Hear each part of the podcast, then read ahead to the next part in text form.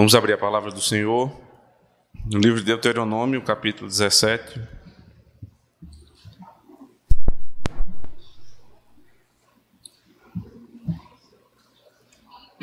Deuteronômio 17, nós fomos até o verso 13, na semana passada, e hoje, querendo Deus, vamos terminar esse capítulo, verso 14 até o versículo 20.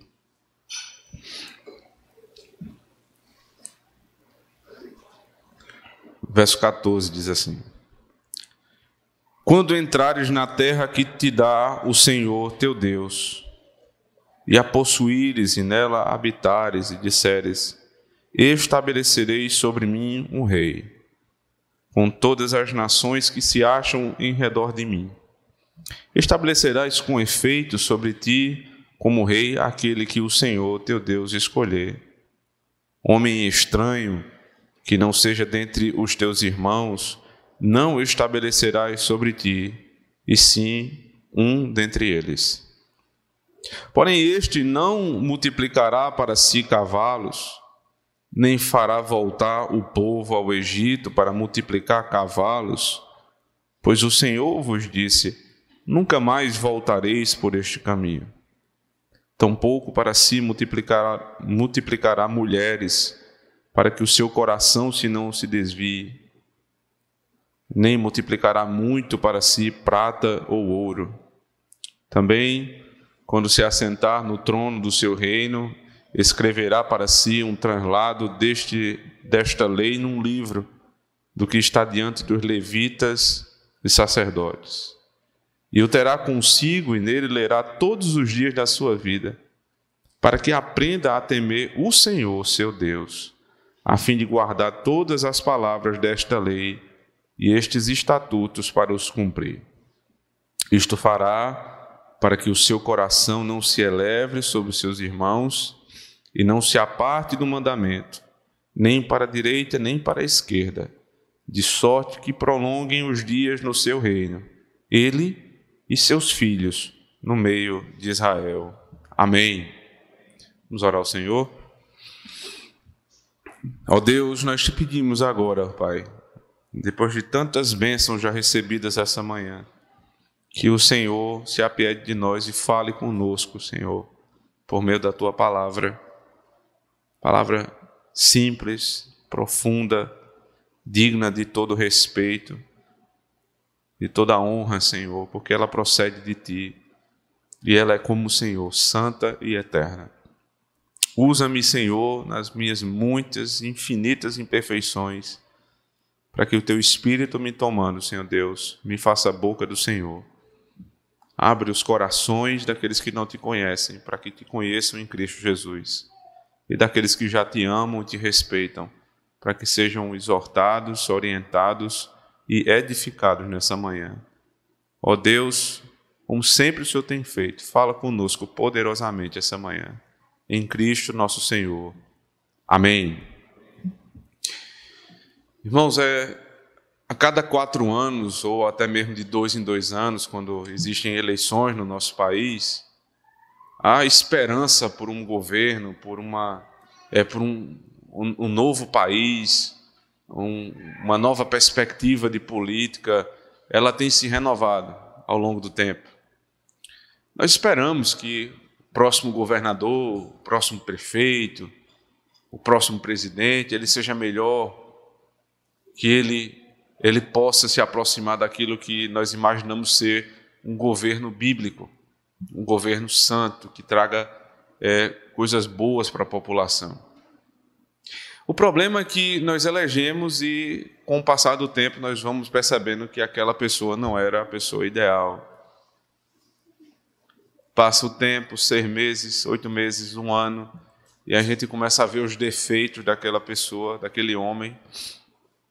E muitas vezes nós nos desesperamos. Será que não vai, nunca vamos ter um governo que seja o governo, um governo ideal, que se agrade da, das leis de Deus e que busque aquilo que é justo?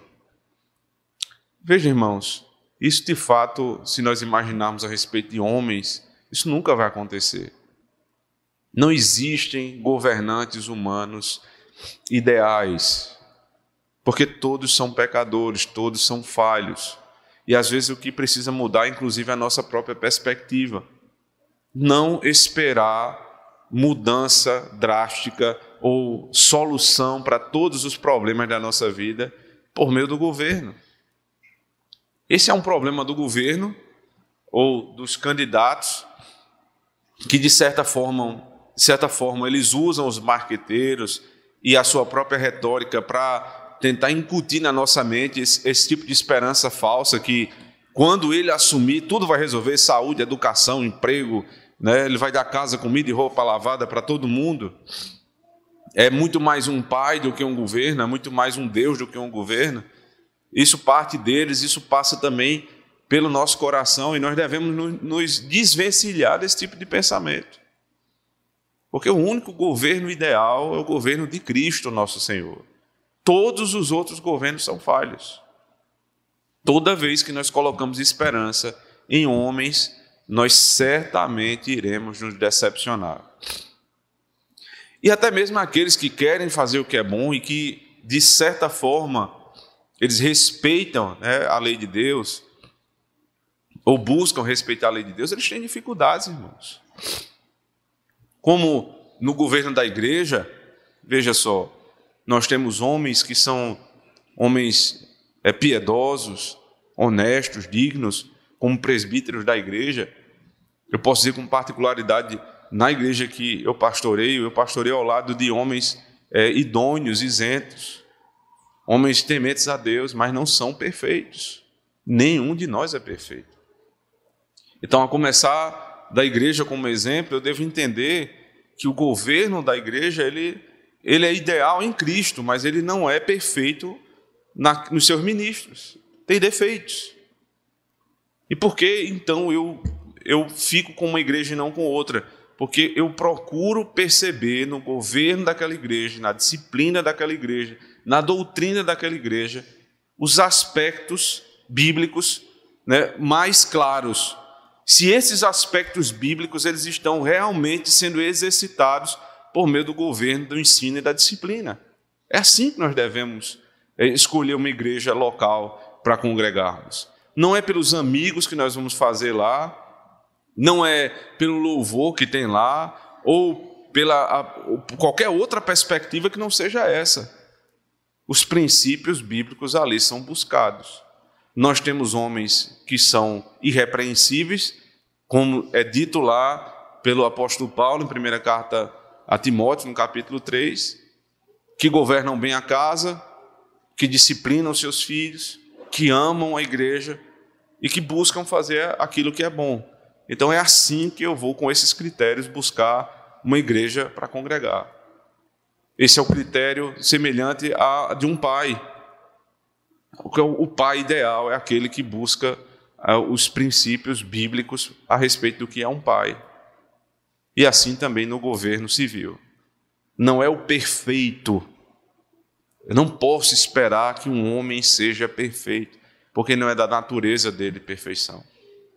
Então, nas próximas eleições, irmãos, o primeiro princípio que nós devemos aprender é esse: não haverá um homem ideal para nos governar, mas existem homens que respeitam a lei de Deus e esses devem ser dado preferência na hora do nosso voto.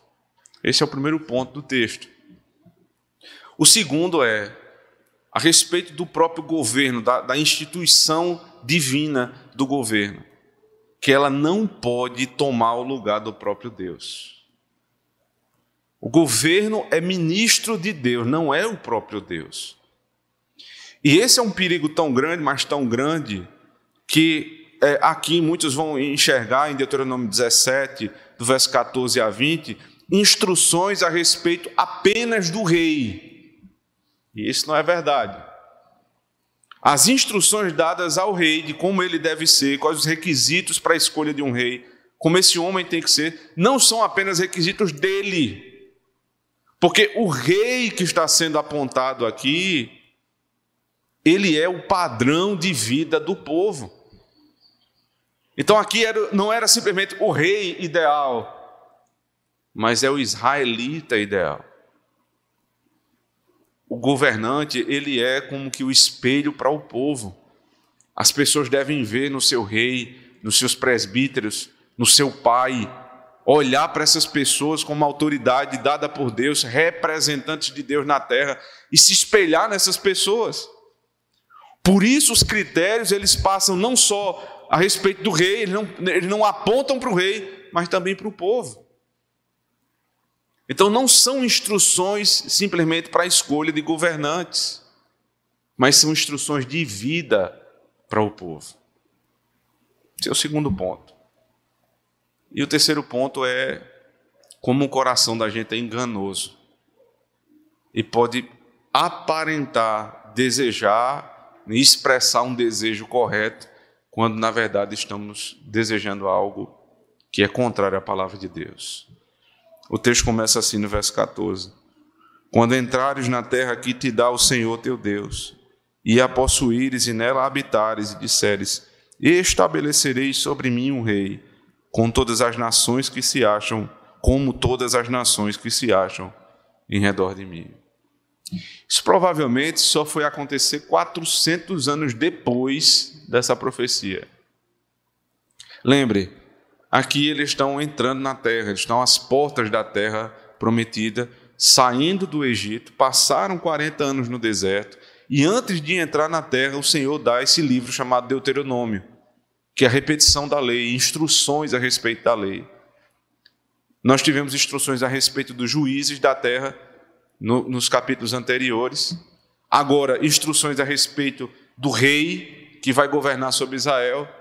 E em seguida, nós vamos ter no capítulo 18 instruções a respeito do levita. Os três ofícios de governo. Uma expressão do quinto mandamento: honra teu pai e tua mãe. Está sendo estabelecido aqui esses princípios para juiz, profeta, levita e sacerdote. Os ofícios que iriam governar Israel. Mas eles não tinham rei. Aqui, se você, por exemplo, for ler um comentário de um, de um teólogo liberal, ele vai dizer que esse texto aqui foi editado por um é, escritor recente, ou seja, mais novo. Não foi por Moisés, isso é uma parte que Moisés não, é, não escreveu, mas isso é uma parte nova que foi imposta ao texto depois, e não é, isso não é verdade. Os teólogos liberais partem desse tipo de, de de pensamento, porque o pressuposto deles é que Deus não fala antes das coisas acontecerem. Pressuposto equivocado. Porque o que está acontecendo aqui, nessa, nessa profecia dada por Deus, é antecipando não só a monarquia que iria acontecer em Israel, por meio de Saul, Davi, Salomão e tantos outros reis, mas estava antecipando até mesmo o coração do homem, a tendência do coração do homem que está exposto aqui nesse, nesse, nessa expressão, veja, verso 14: Estabelecer, estabelecerei sobre mim um rei, como todas as nações que se acham em redor de mim. O que isso quer dizer? Deus está profeticamente antecipando o que o coração desse povo queria. Quando ele, eles entrassem na terra da, da promessa, em Canaã, e fossem observar como eram regidos os outros povos vizinhos, todos tinham reis, e a pompa do reinado, a pompa da monarquia, eles iriam olhar para os reis desses povos iriam querer um rei para si. Veja, qual o problema de querer um rei? Um governador? Problema nenhum. O problema é que Deus está dizendo aqui que eles querem simplesmente para serem iguais aos outros povos. Como eles têm, nós queremos ter também. E aqui é um problema, veja, aqui é o fio da meada, né? Se você puxar isso aqui, você tira todo o texto. É, o texto que é, ele tá, ele, é por isso que ele tem esse nome, né? Por exemplo, indústria têxtil. É, é porque você tem ali cruzados os fios. Quando você puxa um fio daquele ali, se você puxar o fio da meada, ele sai todo o texto. É exatamente o que está acontecendo aqui. Se você puxar esse fio da meada, você entende o texto todo. A questão não é ter um rei. A questão é para que eu quero ter um rei. Vejam, eles tinham rei. Deus era o rei de Israel. Eles poderiam querer ter também um rei humano, um ministro de Deus. Mas eles não poderiam querer ter um ministro de Deus simplesmente para ser como os povos desse mundo, para substituir Deus como rei por um Deus falho como homem. Veja, para clarear isso que eu estou dizendo, abra comigo, por favor. Primeira, primeiro livro dos reis, primeiro livro de Samuel, perdão, capítulo 8. O que está sendo predito aqui vai acontecer justamente em 1 Samuel 8. A partir do verso 4. 1 Samuel 8, verso 4 diz assim: preste atenção. Então os anciãos todos de Israel se congregaram e vieram a Samuel a Ramá e lhe disseram: Vê, já estás velho, e teus filhos não andam pelos teus caminhos. Constitui-nos, pois, agora um rei sobre nós, para que nos governe como o tem todas as nações. Quem é que governava Israel? Era Deus. Mas como é que Deus revelava a sua vontade no seu governo? Por meio de um profeta, Samuel. Aí o povo chega, né, por meio dos anciãos e fala a Samuel dizendo: "Samuel, tu já estás velho. Tu não tem mais força para governar. Teus filhos se desviaram pelo caminho." Veja aqui porque o apóstolo Paulo vai dizer lá na primeira carta a Timóteo, que os presbíteros da igreja devem ter filhos sob disciplina. Samuel, foi apontado um defeito de Samuel: você não tem como deixar sua descendência para nos governar, porque os teus filhos se desviaram pelo caminho. Não é obrigatório de maneira nenhuma, mas acontece muitas vezes do filho do pastor ele desejar ser pastor também. Mas como é que isso vai acontecer? Se nem crente é. Se não teme ao mesmo Deus do Pai. Não somente isso. Você está velho e você não deixou uma, é, uma liderança para ficar no seu lugar. Você percebe, irmãos, que nós temos uma igreja jovem ainda de presbíteros relativamente jovens e que parece que a gente está seguro nisso, porque nós temos presbíteros, os presbíteros são novos e eles têm muito tempo de ministério pela frente. Primeiro que nós não sabemos se, se vai ser assim, nós não sabemos quantos dias nós temos na terra. E depois que a juventude passa muito rápido, daqui a pouco estamos velhos. E uma preocupação do nosso conselho já tem sido essa: quem serão os próximos pastores? Qual será a nossa descendência? Para que o trabalho que está sendo feito tenha continuidade, para que os nossos filhos, veja que preocupação, irmãos.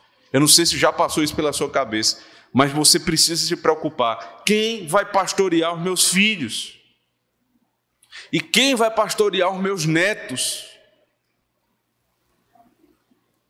Samuel não tinha quem deixar no lugar dele, porque os filhos dele se desviaram do caminho. Um erro, irmãos, de não nos preocuparmos em formar liderança. Poucos dias eu conversava com um pastor muito amigo meu. Ele confessava exatamente isso. Ele disse: Eu pequei, eu errei, porque eu me confiei nos presbíteros que eu tinha. E quando eu menos percebi, eu estava sem nenhum. E não tinha ninguém nem para substituir, porque eu não formei liderança. Nós precisamos pensar sempre nisso e orar ao Senhor para que Deus levante novos presbíteros, mais presbíteros, homens comprometidos com a, com a lei de Deus, para que governem a casa de Deus. E aí, continuando a leitura, no verso 6 diz: Porém, esta palavra não agradou a Samuel, quando disseram: Dá-nos um rei para que nos governe. Então Samuel orou ao Senhor. Disse o Senhor a Samuel: Atende a voz do povo em tudo que te diz, pois não te rejeitou a ti, mas a mim, para que eu não reinar sobre ele. Veja, Samuel, você está preocupado eles estarem rejeitando? Eles não estão te rejeitando, Samuel. Eles estão dizendo que eles querem ter um rei, não porque eles não um rei, mas que eles querem ter um rei como os reis dos povos. Esse é o fio da meada. Não é querer ter um rei, um governante, é porque eles querem ter segundo os princípios do mundo. Que derrota, irmãos se a igreja começar a pensar em ter presbíteros como os políticos do mundo, que vivem de fazer conchavo, que não dizem a verdade para não desagradar seus eleitores, que não falam a verdade àqueles que são poderosos, porque têm medo do poder que eles possam ter sobre a igreja. Que derrota para a igreja se nós concebermos e instituirmos presbíteros sobre nós, que são homens frouxos, covardes, que vivem de fazer conchavo. Porque aí nós teremos reis como os reis da terra. E que desgraça para uma família estar sob o pastoreio de homens assim. Então, o texto continua. Verso 8: Segundo todas as obras que, que fez, desde o dia em que, em que o tirei do Egito até hoje, pois a mim me deixou e a outros deuses serviu, assim também o faz a ti. Agora, pois, atende a sua voz, porém adverte-o solenemente, explica-lhe qual será o direito do rei que houver de reinar sobre ele. Se preocupe não, Samuel, diga que eles vão ter um rei. Agora, alerte para todos os direitos que tem um rei. Veja só, verso 10. Referiu Samuel todas as palavras do Senhor ao povo que lhe pediam um rei e disse: Este será o direito do rei que houver de reinar sobre vós. Ele tomará os vossos filhos e os empregará no serviço dos seus carros e como os seus cavaleiros, para que corram adiante deles. E os porá uns por capitães de mil, uns por capitães de cinquenta, e outros para lavrarem os seus campos e ceifarem as suas messes, e outros para fabricarem suas armas de guerra e o aparelhamento de seus carros. Tomará as vossas filhas para performistas, cozinheiras e padeiras tomará o melhor das vossas lavouras e das vossas vinhas e dos vossos olivais e o dará aos seus servidores. As vossas sementeiras e as vossas vinhas dizimará para dar aos seus oficiais e aos seus servidores. Também tomará os vossos servos e as vossas servas, e os vossos melhores jovens, e os, os, vossos jumentos, e os empregará no seu trabalho. Dizimará o vosso rebanho, e vós sereis por servos então naquele dia clamareis por causa do vosso rei, que houverdes escolhido, porque o Senhor não vos ouvirá naquele dia. Vocês querem um rei, segundo os reis da terra, então vocês vão ter. Agora eu vou alertar o que vai acontecer. Eles vão dominar sobre vocês. Eles vão acabar com as riquezas de vocês. Veja, porque o rei da terra, o rei que é conforme os princípios da terra, é pesado. É interessante essa palavra pesado, né? Ela, ela resume muita coisa, porque quando a gente vai falar da glória de Deus, a palavra é, né, é pesado, kavod, é peso, é o peso da glória de Deus. Deus é pesado, mas o peso da glória de Deus não é um peso sobre o povo para os fazer escravos oprimidos. Porque diz o Senhor Jesus Cristo: Vinde a mim os que estáis cansados e sobrecarregados, eu vos darei descanso, eu vos aliviarei as cargas. Você está cansado e sobrecarregado? Esse rei, ele vai tomar a tua carga, ele é servo. Mas os reis da terra, eles não gostam de ser servos, eles gostam de ser servidos. Eles gostam de ter carros caros, eles gostam de morar em mansões, eles gostam de ter do bom e do melhor. Então, se vocês quiserem ter reis como esses reis da terra, vocês não terão. Mas vocês vão ficar sabendo que eles vão oprimir vocês. Vocês estão, vocês estão rejeitando o rei que é servo e vocês estão agora se submetendo a um rei que vai fazer de vocês servos. Veja a resposta do povo. Verso 19. Porém, o povo não atendeu à voz de Samuel e disse: Não, mas teremos um rei sobre nós. O negócio que a gente quer é ter um rei, para que sejamos também como todas as nações. Veja, não é ter um rei, é porque nós queremos ser como o povo do mundo. Se todo mundo é assim, então a gente tem que ser também. O nosso rei poderá governar-nos, sair adiante de nós e fazer as nossas guerras. Ouvindo, pois, Samuel todas as palavras do povo, se repetiu perante o Senhor. Então o Senhor disse a Samuel: Atende a sua voz, estabelece-lhe um rei. Samuel disse aos filhos de Israel: Volte cada um para a sua cidade. Vocês querem um rei, vocês vão ter um rei. Vocês não querem ter um rei conforme o mundo, vocês vão ter um rei conforme o mundo. Agora vocês vão aguentar o peso desse rei. Você percebe como é pesado o Estado brasileiro? Se não percebe, vá ser empreendedor para você ver. Bote uma lojinha, né, como o pessoal chama. Você quer ver o peso do Estado brasileiro, bota um CNPJ nas suas costas. Aí você vê o que é bom. Você tem que sustentar uma corja de gente que não trabalha. Um monte de gente, veja só, para não deixar margem para generalização. Existem muitos prestadores, né, servidores públicos honestos, direitos, trabalhadores, para ficar claro isso. Mas existe, e geralmente esses ganham menos. Mas existe uma corja de privilegiados que tem benefícios e mais benefícios e mais benefícios, que ganham 200, 300, né, mil reais por mês não poderiam, nem pela lei, mas eles vão acumulando tanta, tanto penduricalho que chega a esse tipo de valor. E quem é que está pagando por essas pessoas? Você. Aí chega na eleição, você cai na falácia do, do candidato que diz assim: Eu vou lhe dar casa, comida e roupa lavada. Isso é o mesmo espírito que os israelitas tiveram. Nós queremos um rei sobre nós, como todos têm.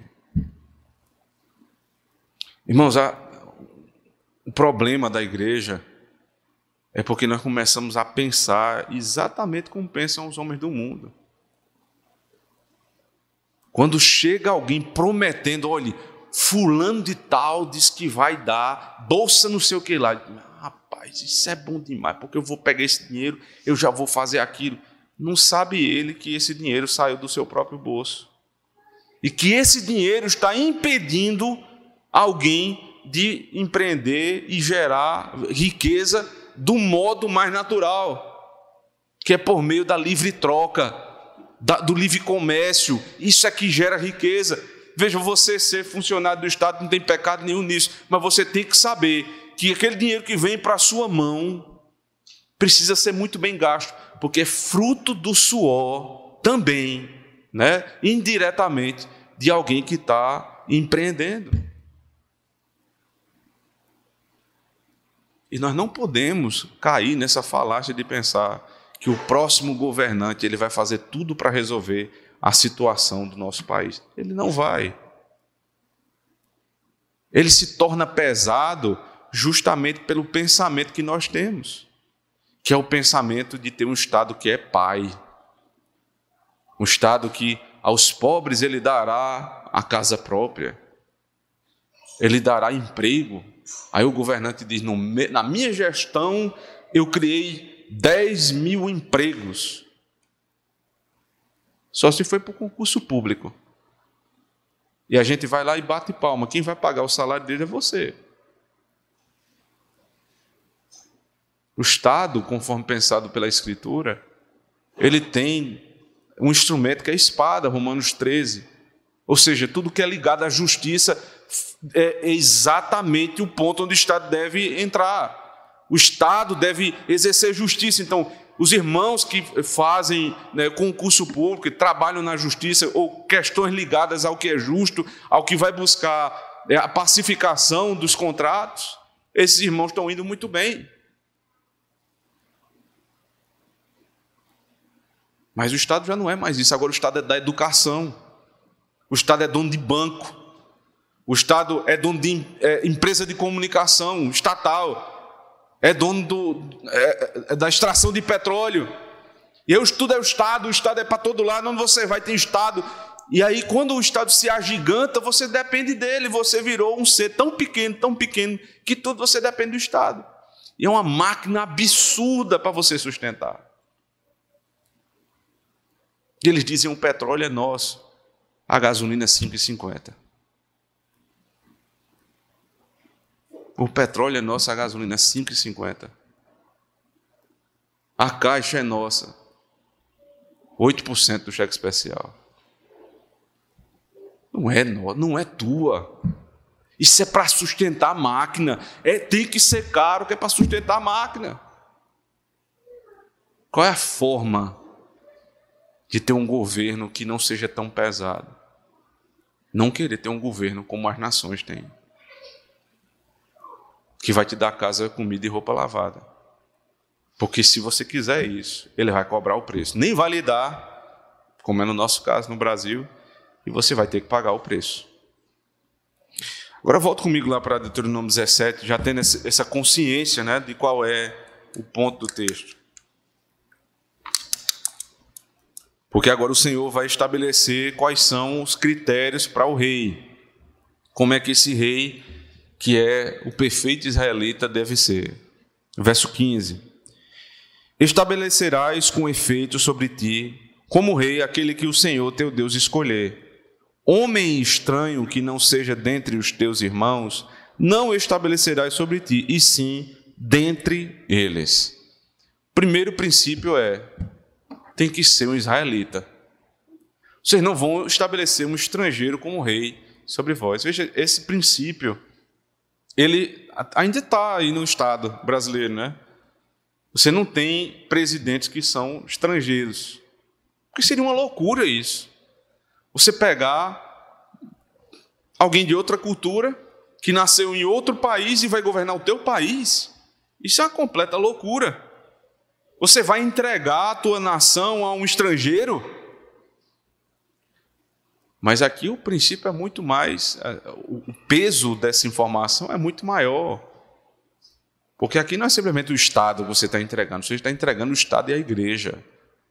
Você está aqui num governo teocrático, onde Deus é Senhor, onde a lei de Deus é a lei do povo, é a lei do Estado, é a lei da igreja. Então, se Israel tivesse um rei que fosse rei estrangeiro, iria não somente corromper o Estado, mas iria corromper a igreja. É o mesmo princípio lá de, é, que já foi visto em Deuteronômio 7. Vocês não vão dar a, os seus filhos para casar com as filhas deles, porque isso aí vai, vai fazer com que a idolatria entre no meio do culto ao Senhor.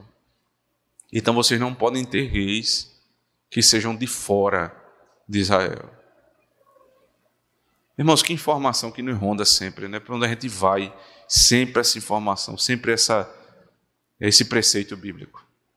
Não se juntem às pessoas do mundo. Você tem sim um certo, um certo tipo de relacionamento com aqueles que são descrentes. Nós vivemos no mundo, nós habitamos no mundo que tem pessoas tementes a Deus, que não são tementes a Deus. A gente faz negócio com pessoas que creem, que não creem. A questão não é essa. A questão é que eles não vão estar sob, sobre a minha cabeça. Eu não devo desejar pessoas sobre mim que não temam a Deus. E aí vem as aplicações para as mulheres, por exemplo. Você quer se casar com um homem que naturalmente, pela lei de Deus, ele vai estar sobre você. Ele é teu cabeça. Mas é um cabeça que não teme a Deus. Qual é a lei da tua casa? Qual vai ser a lei do teu lar? Mas aí você não é mulher, você é homem e deseja casar com uma mulher ímpia. E você diz: não, mas a lei vai estar sob a minha autoridade, porque sou a autoridade da casa. Vírgula. Quando os teus filhos nascerem, ela também é autoridade. Honra teu pai e tua mãe, diz o mandamento. Então, os teus filhos, eles estarão debaixo de um conflito de interesses. Conflito de autoridades, porque o pai é crente e a mãe é descrente. E aí, como é que você soluciona esse tipo de problema? É impossível. Não tem como unir água e óleo. Não tem como você unir luz e trevas. Isso se chama julgo desigual. Isso seria impensável na igreja. Você imagina isso na igreja? É porque a gente não faz esse tipo de comparação. Mas veja, na igreja, se você fizesse isso, não, a gente pode ter alguém que seja governante e não seja crente. Imagina um presbítero ímpio. Você iria se submeter a um presbítero ímpio? Como é que você se submete a um homem, um marido descrente? E aí, levando a última categoria de, de governo, que é o governo civil. Aí você diz: não, mas tudo bem, é, para ser presidente e governador não precisa ser cristão, não, pode ser um ímpio mesmo ele vai estar acima de todo um país, ele pode ser ímpio. Nós estamos falando aqui do ideal. Eu não estou dizendo que nós tenhamos possibilidade de eleger alguém com essas características. É difícil, mas o que a Bíblia diz é isso. Quem deveria estar à nossa testa seriam os crentes. Sabe por que nós não temos? Porque com o discurso dos crentes, o discurso dos crentes hoje é o seguinte: eu não vou me meter com política porque isso aí é muito sujo. Como é que vai limpar? Você acha que os ímpios vão limpar a política? Quem vai limpar a política são quando os crentes fiéis, firmes, que não estejam é, preocupados simplesmente com a próxima eleição, mas em fazer o que é certo, quando eles forem para lá e fizerem o que é certo. É assim que nós devemos escolher, irmãos. Primeiro ponto aqui do rei é a escolha. Não pode ser um ímpio. Então, se não tem um ímpio, aliás, se não tem um justo nas próximas eleições, eu, eu devo primeiro dar oportunidade aos que são crentes. Não tem. Os que são crentes, às vezes, defendem causas que são anticristãs. Não vou votar nele. Mas tem alguém que, mesmo não sendo professo na verdadeira religião, ou tem muitos equívocos, mas a pauta dele de vida e de política é uma pauta alinhada com a lei de Deus. Então aqui está uma possibilidade de candidato para eu votar. A possibilidade. E lá em 1 Samuel 8, quando eles foram procurar um rei, eles não foram pedir um rei a qualquer um, não. Eles foram falar com um profeta. Conversaram com Samuel. E aqui um comentarista diz algo muito interessante. Com quem nós nos aconselhamos para as próximas eleições? Né? Com quem a gente se aconselha? O que é que a gente está pensando? Você toma conselho para votar com o teu professor militante marxista da universidade, você acha que ele vai lhe ensinar o quê? Nós deveríamos aprender a votar na igreja, com os profetas de Deus. Isso não quer dizer que o pastor vai dizer vota em fulano de tal, não é isso. Mas esses princípios que nós estamos estudando aqui. Não pode ser alguém que prometa ser o teu pai, no sentido de que vai te dar tudo, porque ele vai cobrar o preço. Isso aí é o rei da terra, não é um rei como o rei do céu. Eu preciso aprender a escolher esse rei. Ele precisa ser, em primeiro lugar, o ideal é que seja crente. E sendo crente, defenda as causas do cristianismo. Mas se ele não for, que ele seja alguém que busque as nossas causas. Aí alguém vai, um crente vai votar, é, por exemplo, num candidato progressista de esquerda que defende aborto que é contra o sexto mandamento, que defende um Estado grande, pesado, que é contra esse princípio que nós estamos dizendo aqui, que é contra o primeiro mandamento, por exemplo. que não defende que as igrejas são essenciais, nós nos decepcionamos, irmãos. Nosso prefeito é nosso irmão em Cristo, a quem nós temos muito respeito, mas ele está completamente errado. Um dos motivos de votarmos, muitos aqui votarem nele, foi porque foi dito na campanha que a igreja não seria fechada, e a igreja está fechada.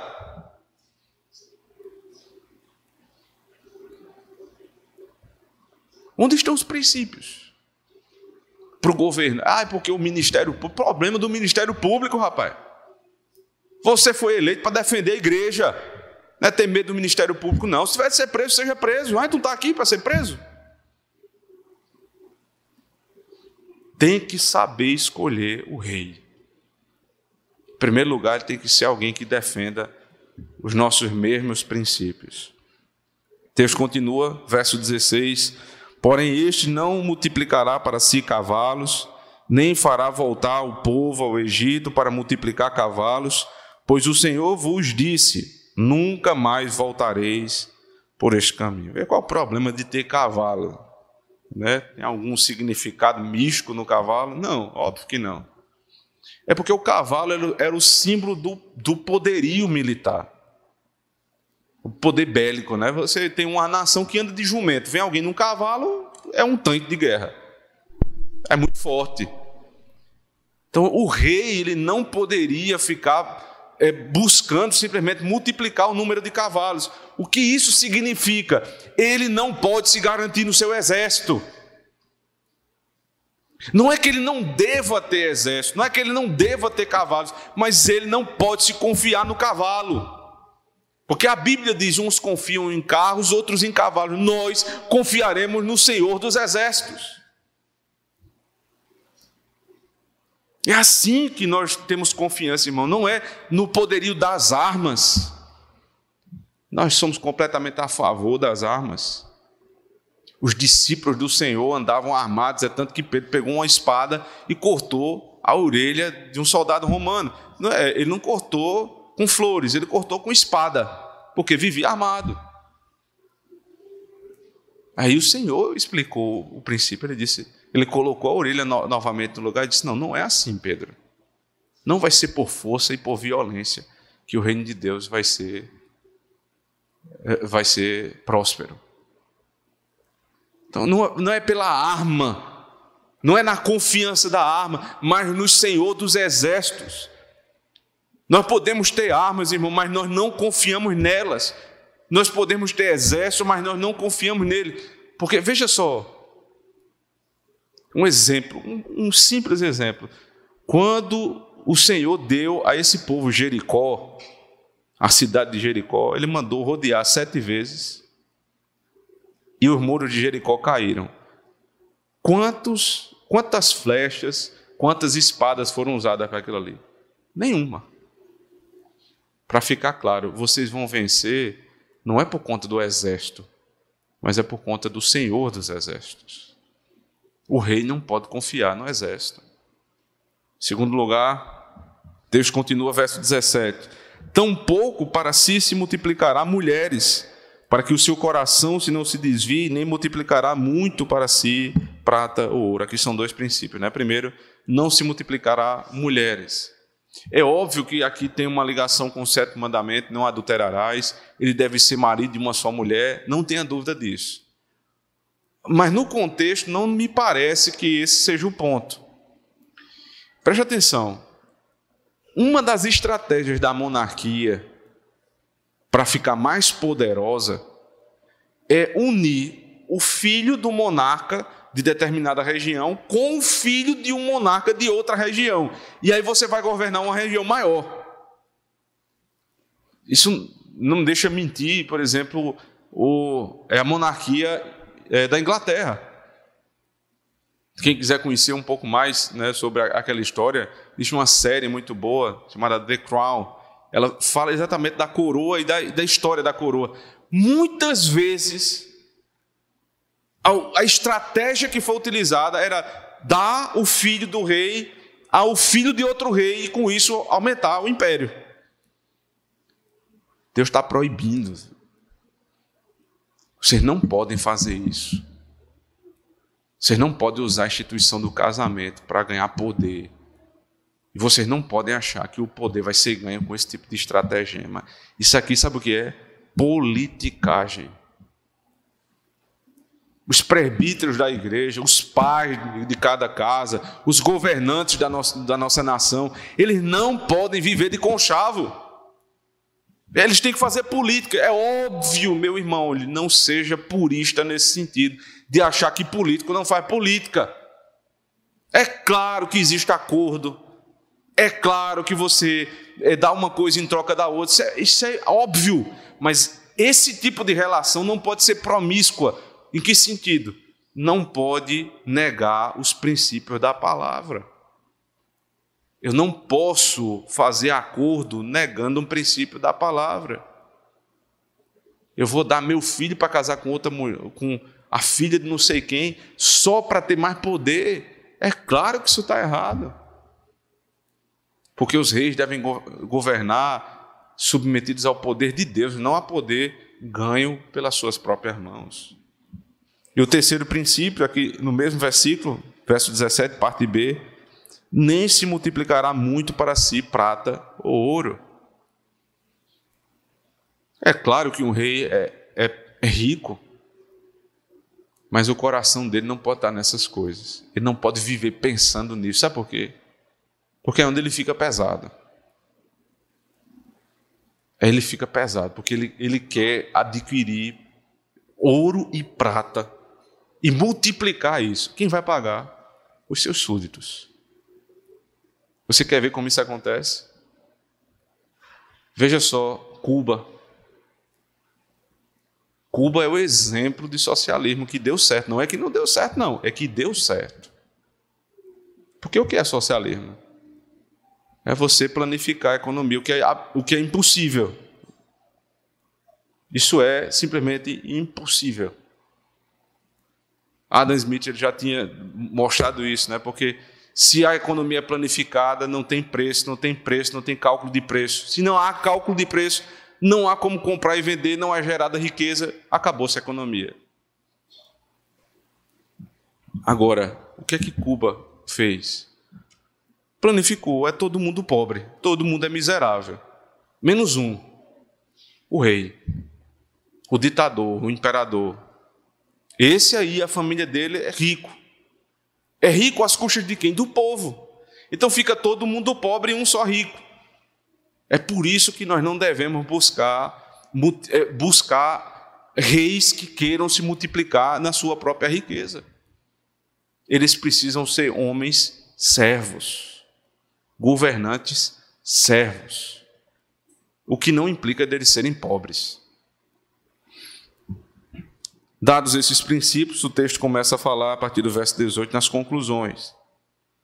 Também, quando se assentar no trono do seu reino, escreverá para si um translado desta lei num livro, do que está diante dos levitas e sacerdotes. E o terá consigo e nele lerá todos os dias da sua vida, para que aprenda a temer o Senhor, seu Deus, a fim de guardar todas as palavras desta lei e estes estatutos para os cumprir. Isto fará para o seu coração, para que o seu coração não se eleve sobre os seus irmãos, nem se aparte do mandamento, nem para a direita, nem para a esquerda. Então, esse rei que foi eleito pelo povo, segundo Deus, que não confia em carros e cavalos, que não busca para si mulheres por meio de conchavos, e nem muito menos é um rei que busca riqueza antes de qualquer coisa, esse ele vai fazer para si uma lei. Ele vai ter a lei de Deus. Não era só ter a lei de Deus, veja, ele vai lê-la todos os dias. O que é que está sendo revelado aqui? Ele não é lei para si mesmo. Não foi dada a nenhum homem o poder de ser lei para si mesmo. Ele é rei, mas existe um rei acima dele. E esse rei determina a lei para o rei e para o povo. O fato dele ter a lei não é só tê-la, mas ele tem que ler. Ou seja, ele, ele deve se alimentar da lei todos os dias. Ele deve buscar conhecimento na lei, sabedoria na lei, para fazer como Salomão, no dia que chegou ali diante do rei, duas mulheres dizendo que o menino era delas. Não, ela tomou o meu, não, o meu é esse, e ficou aquela confusão. Ele disse: Vamos fazer o seguinte: a gente pega esse recém-nascido, parte na metade, fica metade com uma, metade com a outra. Aí acaba a confusão. Foi o que aconteceu. A mãe disse: não pode ficar com ela. A outra disse: eu quero que parta no meio. Com a sabedoria de Deus, foi revelado ali quem era a mãe. Só quem tem o Espírito de Deus pode ter esse tipo de sabedoria. E só tem sabedoria verdadeira quem vive se alimentando da palavra de Deus. É por isso que o rei deve ser um rei cristão, deve se submeter às leis de Deus. Isso vai ser bom para o povo e, por fim, isso vai ser bom para ele mesmo. Observe. Final do verso 20: De sorte que prolonguem os dias no seu reino ele e seus filhos no meio de Israel. Ele e os seus filhos. Isso, veja, aqui é o quinto mandamento: honra teu pai e tua mãe, para que se prolongue os teus dias de vida na terra que o Senhor teu Deus te dá. A gente pensa, imagina que essa promessa é simplesmente para os filhos obedientes, mas não é não. Essa promessa é para os governantes obedientes, para os pais obedientes. Isso vai prolongar a vida do rei, e é uma expressão que sempre os súditos dizem, né? Viva o rei, vida longa ao rei. E os filhos do rei serão abençoados. Os filhos do rei serão abençoados. Salmo 128, abra comigo.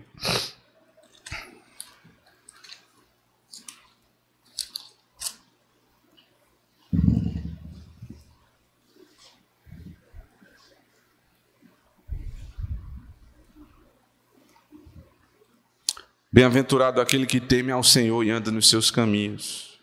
Do trabalho de tuas mãos comerás, feliz serás e tudo te irá bem. Tua esposa no interior da tua casa será como videira frutífera, teus filhos como rebentos da oliveira à roda da tua mesa. Eis como será abençoado o homem que teme ao Senhor. O Senhor te abençoe desde Sião para que vejas a prosperidade de Jerusalém durante os dias da tua vida Veja, os filhos dos teus filhos, pais sobre Israel. A bênção do governante da casa é semelhante à bênção do governante do estado e é semelhante à bênção daquele que governa a igreja. Se ele se submete à lei de Deus, isso vai ser uma bênção para o povo de Deus, isso vai ser uma bênção para ele e para os seus próprios filhos. O rei que se submete à palavra do Senhor. Quem é esse rei? Abra comigo o último texto de hoje, Lucas 22, verso 25.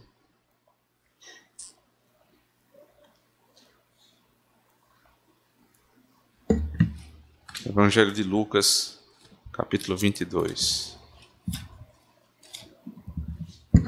Versículo 25 em diante.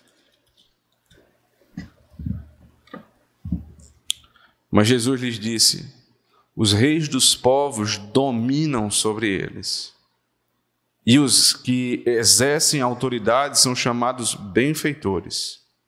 Mas vós não sois assim. Pelo contrário, o maior entre vós seja como o menor, e aquele que dirige seja como o que o que serve. O que dirige, o rei, seja como o que, o que serve. Por que Cristo pode dizer isso? Porque Ele é o rei.